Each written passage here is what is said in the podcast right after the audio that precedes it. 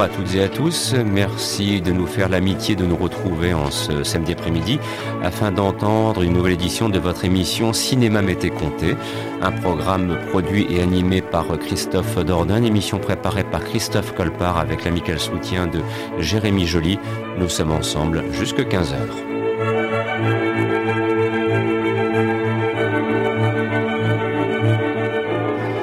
Cette semaine, nous avons décidé de mettre en lumière euh, le travail d'un immense compositeur du cinéma américain, en l'occurrence James Horner. Il avait notamment euh, composé euh, la partition musicale du Avatar de James Cameron et cette semaine, à l'occasion de la sortie de l'acte 2, il nous semblait opportun d'aller à la rencontre de James Horner, non pas dans la globalité de son œuvre, mais nous allons explorer les mondes fantastiques de James Horner.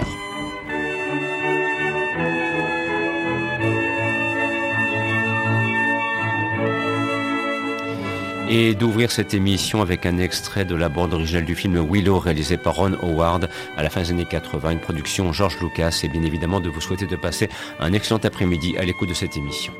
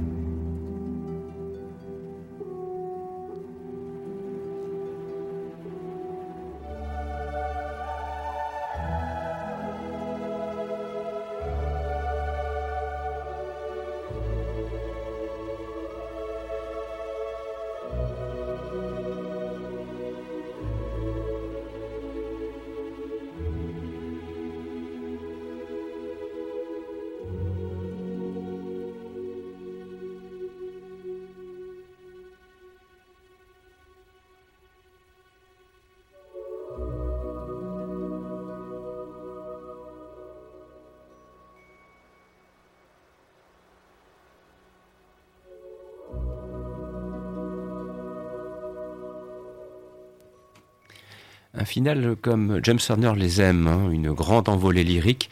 Et puis, soudainement, voilà, on, termine en douceur et on se, on devine effectivement ce qu'est l'univers de Willow avec notamment Val Kilmer parmi les, nombreux comédiens convoqués pour euh, ce film réalisé par Ron Howard.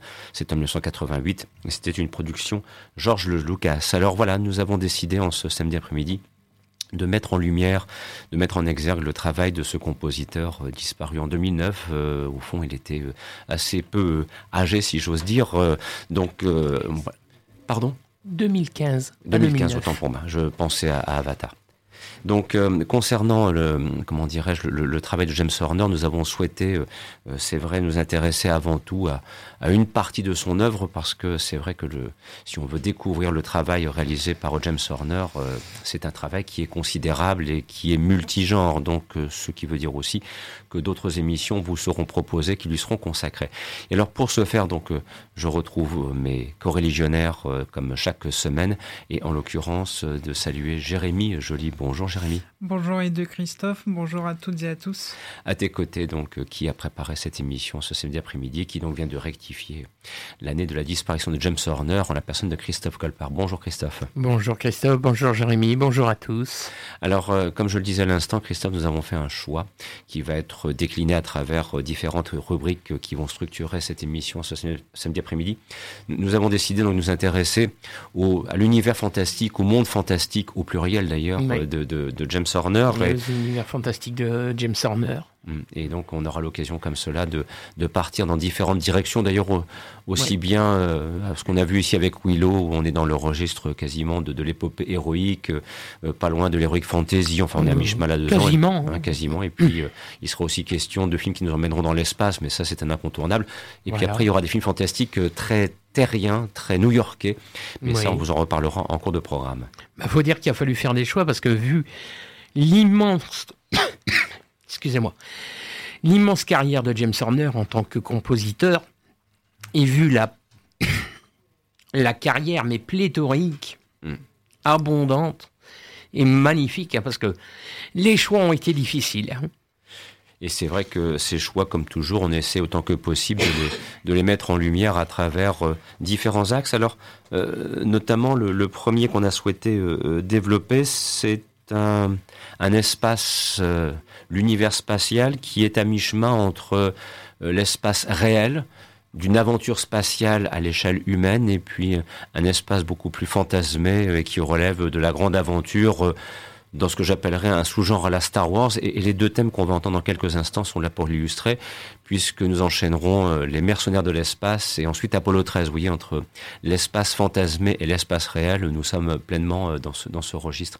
Alors, ah, un, petit mot pour commencer, Christophe, sur les mercenaires de l'espace. Bon, c'est une, petite curiosité. Ah bah les, mercenaires de l'espace, c'est une petite curiosité parce que de par son casting, de par, euh, de par aussi sa sa production, hein, c'est une production euh, Roger Corman. Hmm. Donc euh, voilà, c'est un voilà, c'est un film euh, réalisé entre Jimmy Timuraki et puis Roger Corman, scénario John Sayles avec entre autres Georges Pépard, hein, qui est qui est surtout connu pour l'agence Tourisque, mais aussi John Saxon et Robert Vaughn aussi, euh, des agents très spéciaux. mais c'est un, c'est un film, bon, c'est vrai que c'est plus une série B, mais euh, malgré que c'est une série B, James Horner, il fait quand même une musique euh, très. Bah, presque grand luxe. Hein. Bah, c'est... Moi, j'aime beaucoup le. C'est quelque chose qui sauve le film en lui-même, il hein, faut bien le reconnaître. Hein. Oh, moi je, moi je le trouve quand même assez, assez agréable à voir. Hein. Il y a, en termes de sous Star Wars, il y a quand même pire que les mercenaires de l'espace. Hein. Hmm. Mais disons que bon, on, sait qu'avec Roger Corman, qui était l'un des papes de la série B, on a affaire à des films qui ont été réalisés avec des bouts de ficelle et qui hmm. doivent permettre euh, ensuite, euh, bien, si tout va bien. Et qui est plus ou moins une adaptation euh, spatiale des Sept Samouraïs. Voilà, c'est ça. Il y, a, il y, a, un petit peu ce registre-là qui est réexploité, mais bon, ça demeure quand même une authentique série B qui, je, Totalement. je, pense, si, si j'emploie pas le verbe sauver, est magnifiée par sa bande originale. Bah oui, oui, c'est ça. Et c'est pour ça que je l'ai sélectionné parce que c'est vrai que dans les premières années de, composition de James Horner, bah, c'est beaucoup beaucoup des réalisateurs de série B qui lui ont donné sa première chance. Mm. Et après, il prendra plus euh, son élan chez des grands réalisateurs, chez des, dans des productions hollywoodiennes. Mm. Bah déjà, à peu près à la même époque, il avait euh, signé la partition de Kroll, par exemple, de Peter Yates. Oui, 83. Dans un, registre plus sérieux, il avait aussi euh, composé pour Douglas Trumbull pour le film 13. de Brainstorm. Brainstorm, effectivement. Donc, vous voyez, il, il, a toujours alterné dans son travail dans les années 80 cette approche très particulière entre, c'est vrai, des des, épopées spatiales comme on aimait aller faire à l'époque, et puis des films beaucoup plus réalistes. Alors justement, à, propos de, de, réalisme, Jérémy, là il est question maintenant du Apollo 13 réalisé par Ron Howard bon, qui, relate une aventure spatiale qui aurait pu fort mal se terminer. Euh, voilà, c'est un, voyage d'Apollo 13 auquel pas grand monde ne s'intéressait, sauf que lorsque la vie des trois cosmonautes est en danger, ben là, soudainement, la presse, c'est-à-dire le, film montre très bien, la presse s'intéresse soudainement à eux, et c'est vrai que la partition musicale de James Horner est une magnifique réussite, hein, Jérémy. Oui, donc il s'inspire de la mission Apollo 13 de 1970. Euh, d'ailleurs, le film n'utilise aucune image d'archive. Euh, vraiment, tout ce, qui, ce que l'on voit à l'image, ça a été, ça a été pour le film.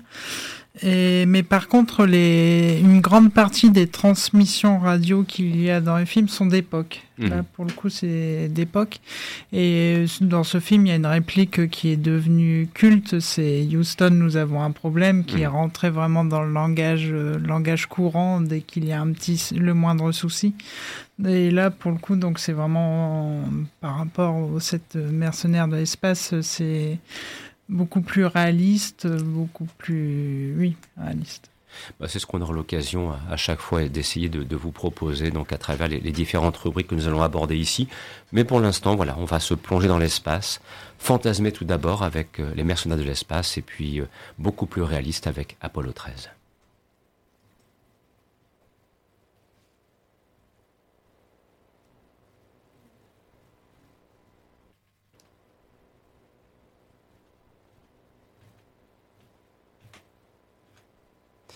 Et effectivement, je me disais bien qu'il allait avoir un gremlin dans le moteur aujourd'hui. J'aime bien, je, l'ai senti venir arriver. Que, je suis là. Voilà, ben effectivement, je vous l'annonce, il y a bel et bien un gremlin dans le moteur. Alors sur ce, je vous propose tout de suite d'entendre une, petite archive, le temps pour nous de recaler tout cela. Vous savez, c'est le propre du direct, il y a des moments, il faut savoir le faire.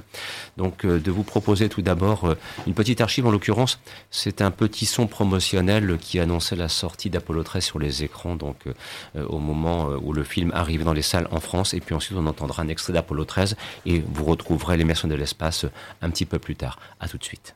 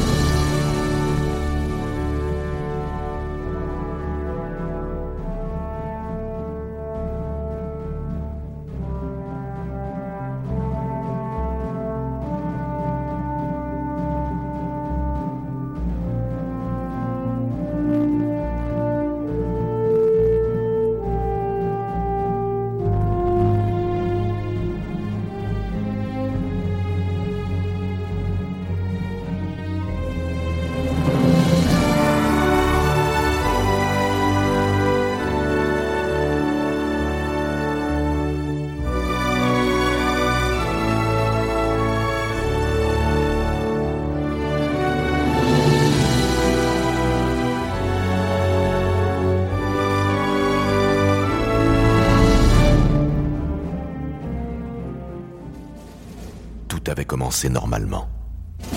Puis le 13 avril 1970, à 350 000 km de la Terre, à bord d'Apollo 13, il y a eu ce message.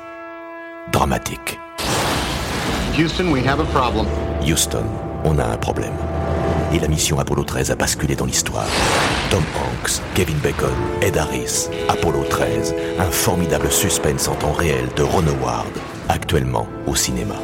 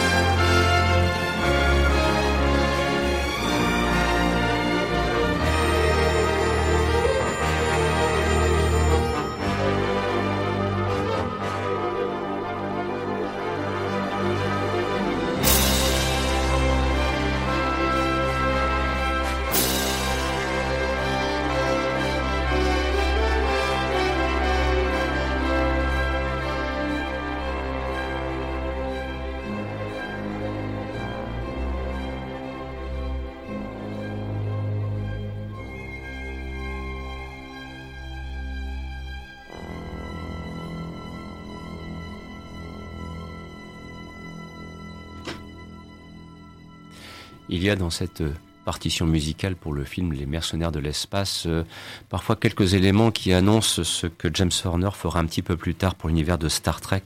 Notamment, il y a quelques petites notes qui font penser au, Star, Trek, Star Trek numéro 3, pardon, à la recherche de Monsieur Spock. Et donc, Même aussi un petit peu à la colère de Cannes. Et à la colère de Cannes, effectivement. Voilà, on, on se rend bien compte qu'il y a là euh, une patte, une signature qui est en train de se mettre en place à travers ces petites ah bah, productions des années 80. Et il, entre guillemets, il apprend le métier, quoi. Oui, et puis euh, bah, toujours les trois trompettes. Hein. Ça, c'est presque ah. sa marque de fabrique. Tu le mm. retrouves quasiment dans, dans, allez, dans, dans, dans les trois tiers de CBO. Mm. Alors, à propos donc de ce travail qui nous permet d'explorer donc les mondes fantastiques de James Horner, l'univers de James Horner par le biais du fantastique et de la science-fiction qui sont les, les genres cinématographiques que nous avons retenus en priorité en ce samedi après-midi. Il va être question d'une grande foire, à la fois une foire de la terreur, mais aussi une foire et une grande foire visuelle. Et tel est le cas avec euh, tout d'abord la foire des ténèbres, excellent film réalisé par Jack Clayton. Et puis ensuite une production Disney euh, plus grand public, foire visuelle et qui s'appelle Rocketeer. Bah oui, comme tu le dis, euh, la Foire des Ténèbres, 1983, mhm. sorti en France en 84, tiré d'un roman de Ray Bradbury, avec un très beau casting, à euh, Pam Grier, euh, Jason Robards, euh, Jonathan Price, Vidal Peterson. Mm. C'est voilà, moi c'est un film que j'ai mis beaucoup de temps à voir parce que j'avais vu la bande annonce, je pense, chez Temps X chez les frères Bogdanov. et cette euh, bande-annonce m'avait franchement traumatisé. Mhm. Et euh, parmi les productions adultes de, de Disney, j'en ai vu deux assez jeunes, c'était Tron et Le Trou Noir. Par contre, les deux autres, euh, La Foire des Ténèbres, Les Yeux de la Forêt, j'ai mis un certain temps à les voir. C'est d'ailleurs notre cher ami Cédric qui me les a fait découvrir. Euh, parce que ça, pour moi, c'était presque, c'était presque tabou, quoi. C'était presque euh, c'est pas, pour moi, moi, l'horreur, j'y suis venu très tard.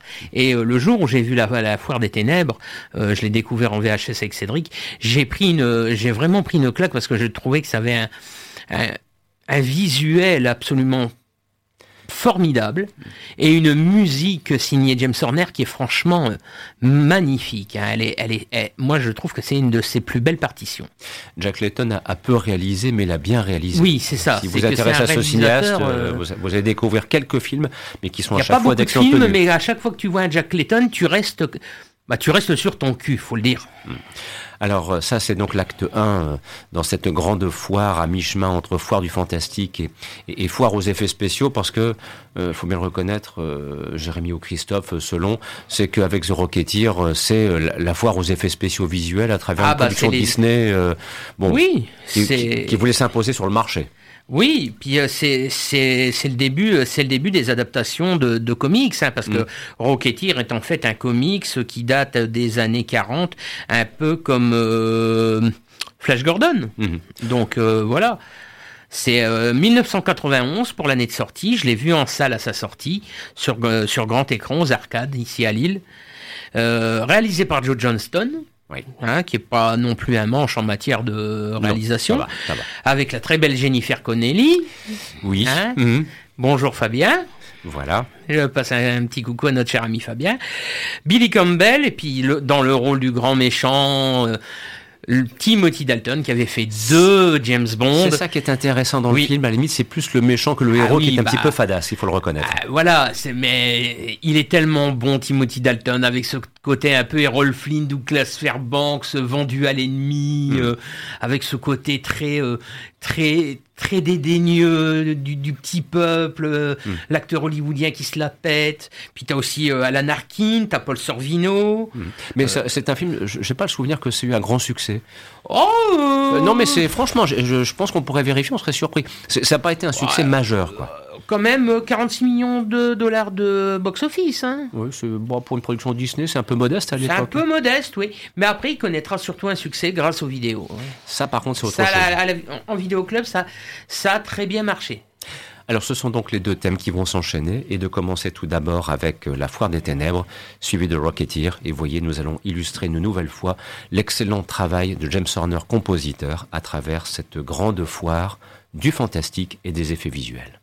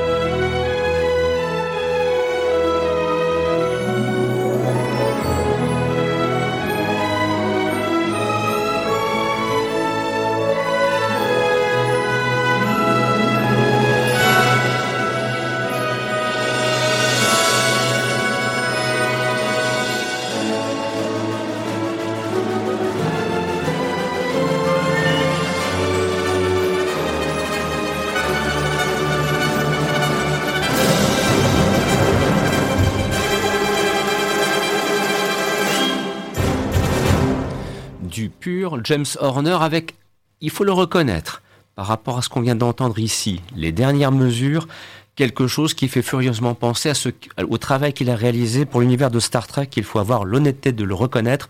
De temps en temps, d'une partition musicale à une autre, euh, dirons-nous qu'il y avait des, voilà, ça, ça, ça, ça, ça s'inspirait de son travail précédent, ça venait nourrir le travail suivant. Voilà, c'est fait partie. Bien sûr, c'est parfois un reproche qu'on lui fait. Hein. Bah, moi, je trouve pas. Euh, quand on est un quand on est un compositeur aussi prolifique que James Horner, mhm. euh, ou même euh, d'autres noms tels Ennio Morricone ou Vladimir Kosma, forcément, vous retrouvez un peu peut-être de copinage dans certaines BO. on en on, on, va on va certainement refaire d'autres émissions sur James Horner parce que vu la, la carrière musicale qu'il a, je vous jure que j'ai eu, si j'avais encore des cheveux, je me les, je me les serais arrachés pour choisir les titres, parce que à chaque fois que je descendais d'une année, je me disais, ah non, on ne peut pas faire l'émission sans passer ça. Et je me suis dit, mais c'est pas, c'est pas possible. Va falloir qu'on délimite, va falloir qu'on délimite les champs parce que sinon ça va être impossible, quoi. Parce que quand vous écoutez 48 euh, heures et Commando, bah ça ah, se ressemble. Ah, là, oui. Hein. Euh, oui. Mais c'est pas pour ça que c'est pas bon. quand vous écoutez commando et puis qu'après vous écoutez double détente, euh, ça se ressemble aussi un peu, mais c'est pas pour ça que c'est pas bon. Hmm. Mais c'est aussi parce que justement sa production est très riche qu'on a fait des choix qui font que nous sommes dans le périmètre du fantastique et de la science-fiction en priorité en, ce samedi après-midi. Parce que James Horner, c'est quasiment quelqu'un qui a touché à tous les styles de films. Je pense que peut-être à part, à part peut-être les comédies, je crois qu'il a quasiment touché à tous les styles cinématographiques. Que ce soit le film de guerre, le western, le film d'action. Alors, justement, allons-y. Retournons euh, là où il y a des ennuis. Dans l'espace, et dans l'espace, euh, nul ne vous entend crier, que vous soyez seul ou à plusieurs. Et on peut être confronté à des aliens, il va en être question à travers le film réalisé par James Cameron qui était sorti en 86 sur les écrans.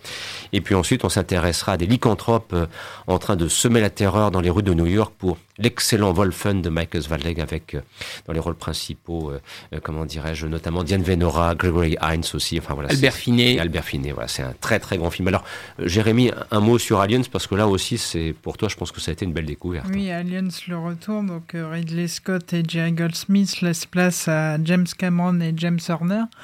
Euh, donc une euh, suite d'un film qui a eu un très gros succès.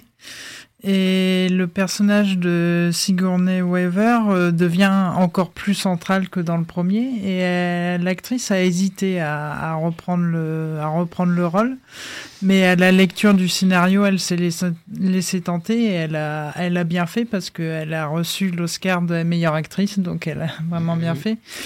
Et en plus, c'est une suite qui, qui est réussie, ce qui est plutôt rare dans, dans le cinéma. Bah, ce sont deux films, chacun dans leur genre, qui sont devenus des maîtres étalons. Hein. Je veux dire, le, le Alien Acte 1, c'est de la pure terreur dans l'espace. Le Aliens, le retour, c'est la militarisation, ce sont les années 80, c'est James Cameron, ça annonce aussi son travail. Enfin voilà, c'est pour ça que ce sont des films qui, qui méritent d'être vus et revus pour bien comprendre toute leur importance dans l'histoire du cinéma.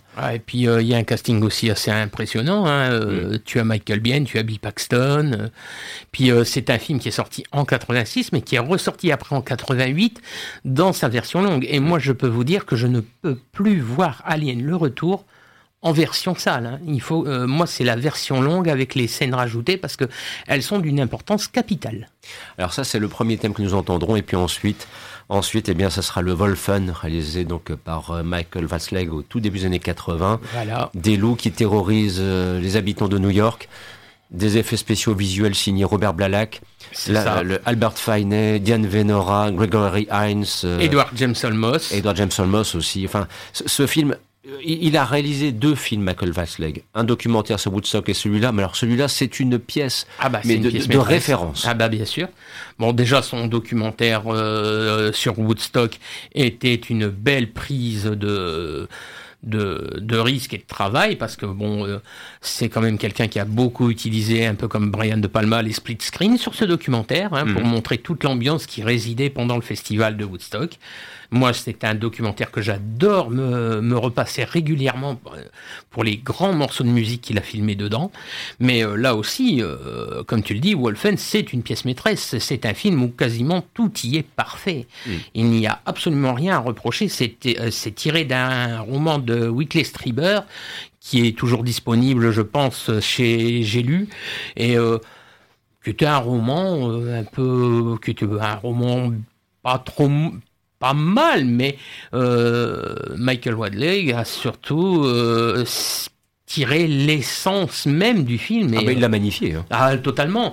Euh, quand vous euh, quand vous voyez euh, euh, le personnage d'Albert Finet euh, qui avait été proposé au départ à Dustin Hoffman et Dustin Hoffman l'a refusé. Mhm. Et euh, quand vous voyez euh, dans la chez le médecin légiste, Michael euh, Albert Finet en train de en train de manger ses cookies euh, alors que le, le médecin légiste est en train de d'autopsier le cadavre et, le, et, et, et Albert Finet en train de bouffer ses cookies d'un air, d'un air totalement désabusé. Le mec en a plus rien à foutre. euh, Voilà, c'est ouais, il y a, il y a une ambiance comme ça. Et puis euh, puis il y a aussi le fait que tout a été filmé en euh, les visions des lycanthropes ont été, ça a été filmé à la caméra thermique, Mhm. euh, en, en contre, euh, voilà, tout- Avec, avec un recours à la Steadicam aussi, voilà, pour ce qui donne de la fluidité. Oui, hein. oui, oui, voilà. Bah, déjà dès le générique, hein, quand vous voyez euh, Edward James Olmos et son autre copain indien, parce que le film parle aussi de ça, du, Mm. du, du, Du rôle des, des- des Amérindiens aux voilà, c'est États-Unis. ça exactement.